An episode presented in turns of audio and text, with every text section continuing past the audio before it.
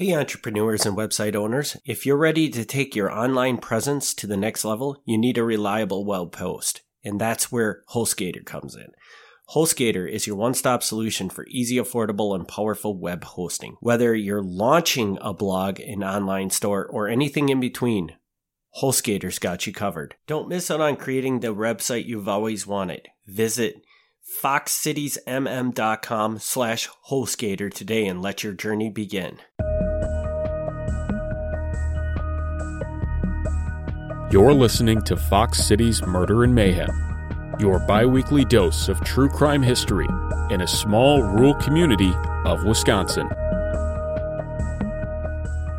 Hey, everybody, welcome to Fox Cities Murder and Mayhem. I'm Eric Waltikins, I'm Gavin Schmidt.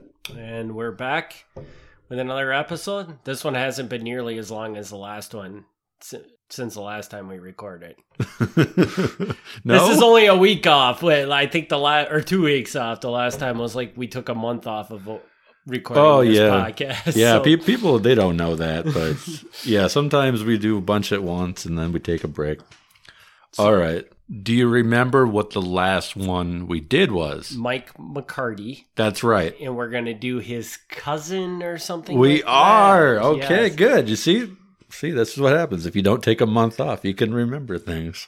And if you listen to the Milwaukee Mafia we recorded this week, which probably would come out in di- very different time frames, when I alluded to I knew what I did, and I said, "Oh, wrong podcast," because I was thinking of this podcast when you asked me what this week's subject was going to Oh, be. okay. okay. I gotcha.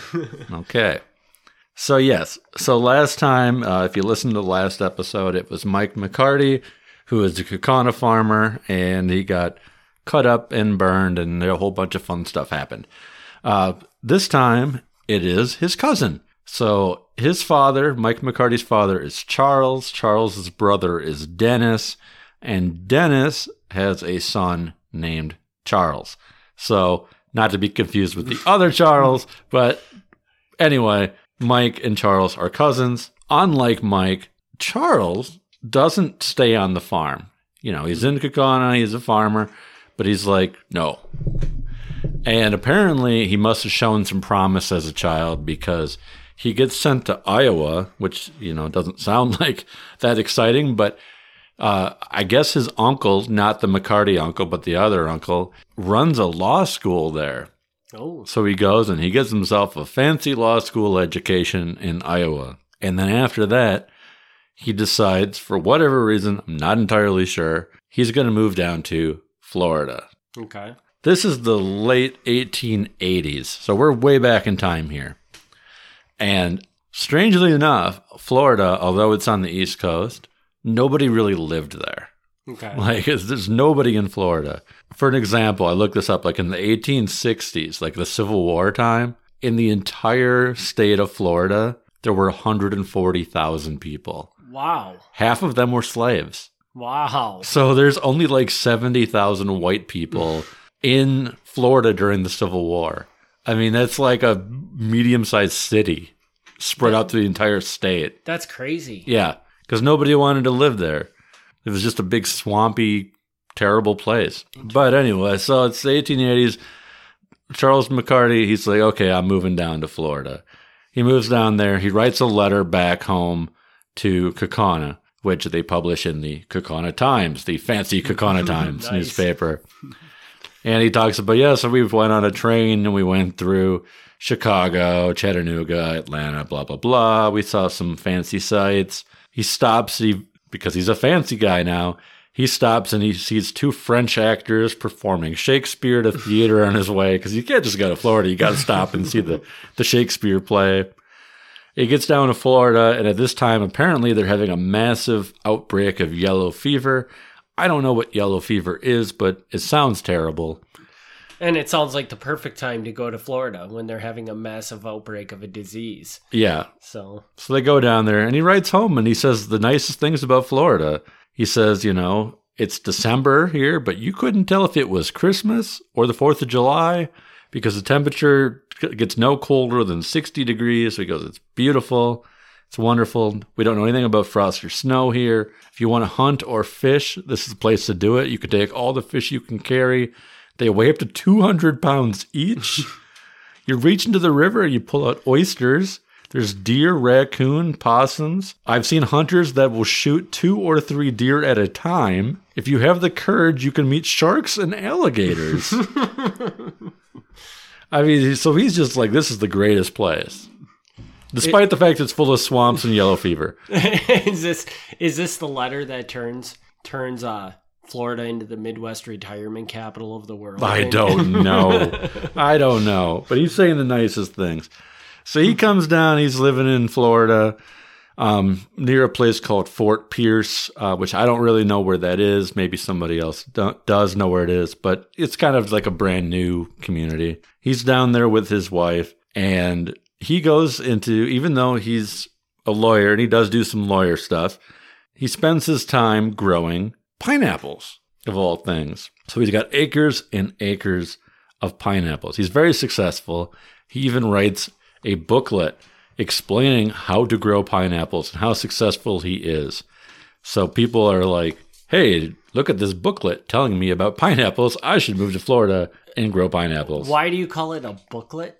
That's what it's called. It's what it's called. Says he published a booklet. Okay. I don't know. Okay.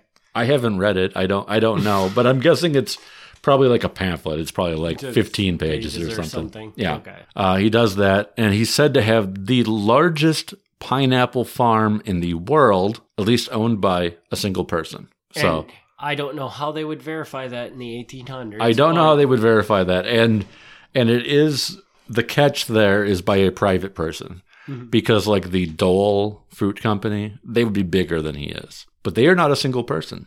So he's the single largest pineapple farm owner. He's doing all right. He's getting first place prize at the state fair. He's doing fantastic. He goes on vacations.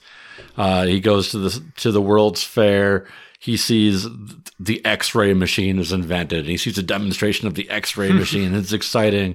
Uh, one day he goes to the World's Fair, and a very exciting thing happens. He sees President McKinley get assassinated. So that was pretty exciting.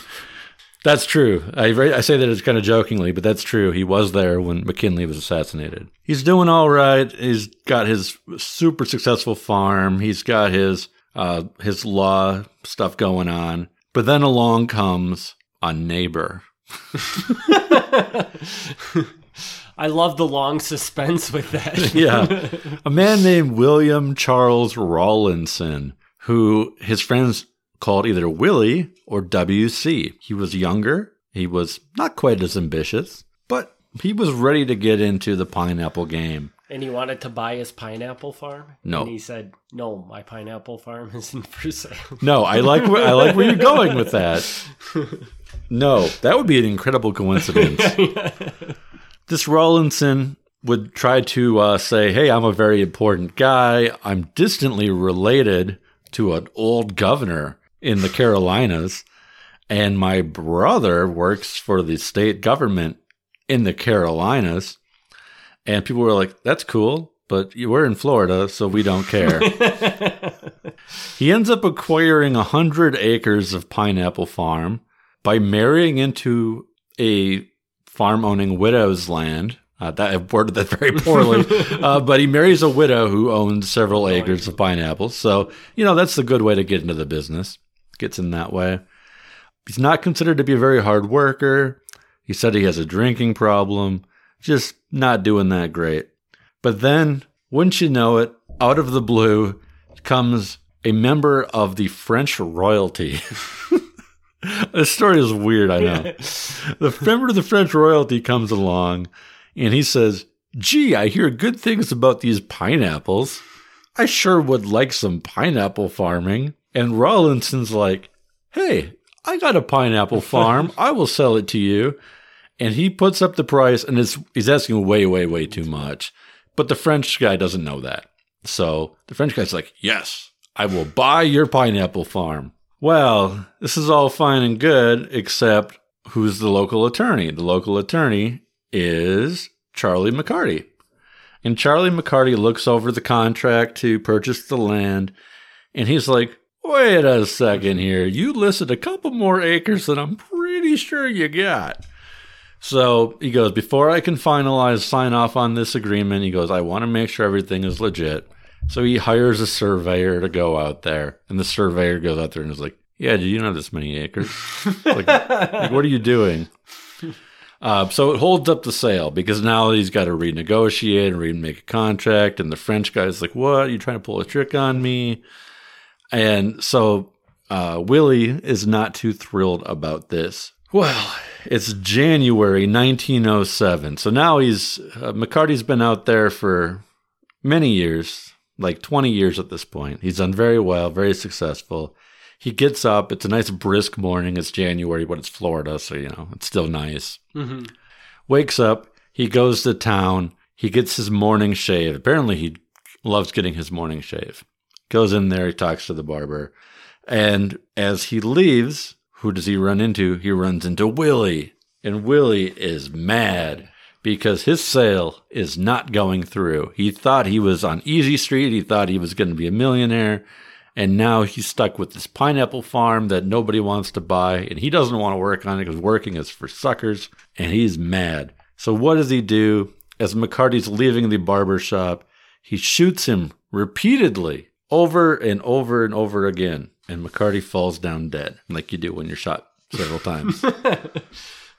You know, this story is not that far off from Mike McCarty's story. No, well, I mean, he's he's he's hit in the shoulder blade. He's hit in the back of the head. He's hit in the ear. He's just it's a mess. He's shot all over, and it's not like anybody is, is not around. Seven people are seeing this. This is right out in the middle of a store, you know, right on the porch, and people see it and they're like, "Oh my goodness, this guy just got shot." So seven people see this.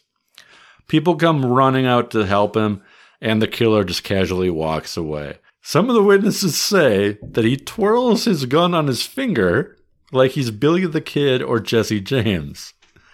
what? He spins it around and then puts it back in the holster. I have no idea. that can't be. That couldn't have happened. Pro- uh, Probably not. Nobody tried to stop him, and he walked away. Well, of course, you can't just do that. So, you know, the sheriff gets wind of it, and they come in and they try to first they try to save him, but he's shot so many times it's just not going to happen.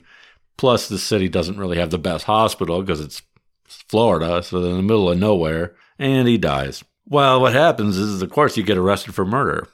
he goes on trial for murder, and he hires himself a very good lawyer, uh, a nice 40 year old lawyer who also has a cotton plantation because it's the South, and that's what you do. And this lawyer is very heavily admired. He comes down to defend him, and he says, Okay, first of all, this was self defense. And everyone's like, Really? Because pretty sure this is not self defense. And they're like, He might have had a gun on him. And the sheriff is like, Yeah, there was no, there was no gun. He was not armed. He just walked out of a barber shop. It's not, no, it's not self defense. So then the defense is like, okay, insanity. and he brings in evidence that this man has two distant cousins who had served time in an asylum for being insane. And he goes, Look, this guy's like fourth cousins are crazy. so clearly, he is also crazy. Now, you would think this sounds incredibly stupid because self defense, no. Crazy, probably not. And everybody saw him do it. Every single witness testified, yeah, we saw him. He did it. But guess what? he gets off on He- the insanity plea. He gets off. The jury agrees with this. He does spend a couple years in the uh, in the uh, place for the criminally insane, but after that, he's let go and he lives out his life in a very normal way. So Does he have to run his pineapple farm for the rest of his life, or did he end up selling his pineapple? no, while he's while he's gone away, his wife dies and the property is sold off. He comes home. He takes up uh, living with his mother and his sisters, and he ends up. though this is this is weird. If you don't think this is weird yet, once he's out of the insane asylum, he gets a job working for the government, running a chain gang. What is a chain gang? You don't know what a chain gang is? Uh, I'm probably going to know it as soon as you say it. But Okay, so this is really like a southern thing. Um, a chain gang is like with, if you're in prison, they'll put you to work. They'll like chain your legs all together with other prisoners, and you'll go out and like walk the highways and clean up trash and do stuff like that. okay. So he's like the guy on the horse, like with a rifle, making That- sure nobody tries to escape. So this guy, who everybody agrees murdered a dude, is now put in charge of prisoners. So that is just too funny, actually. yeah, so he ends up doing pretty all right for himself. Uh, Charles McCarty doesn't do too all right for himself because he's dead. But in an interesting twist, McCarty's grandson becomes the governor of Florida. Really? Yeah. So, um, if you remember last time, we had a guy who, you know, through distant grandsons became Paul Ryan. Mm-hmm. This time we've got a grandson who becomes the governor of Florida. That, that is some some good genes or something, Yeah. right? Yeah, so the McCarty's got two things going for them. They become very good politicians and they get murdered. but but yeah, so another Kaukauna boy who ends up doing well for himself and gets the attention of the wrong guy. So now I'm just curious because this story is set in Florida. Yes. Did you stumble upon this because of Mike McCarty's story, or did you somehow find this murder in another way? I don't remember. Ex- it wasn't because of Mike McCarty. I don't remember exactly.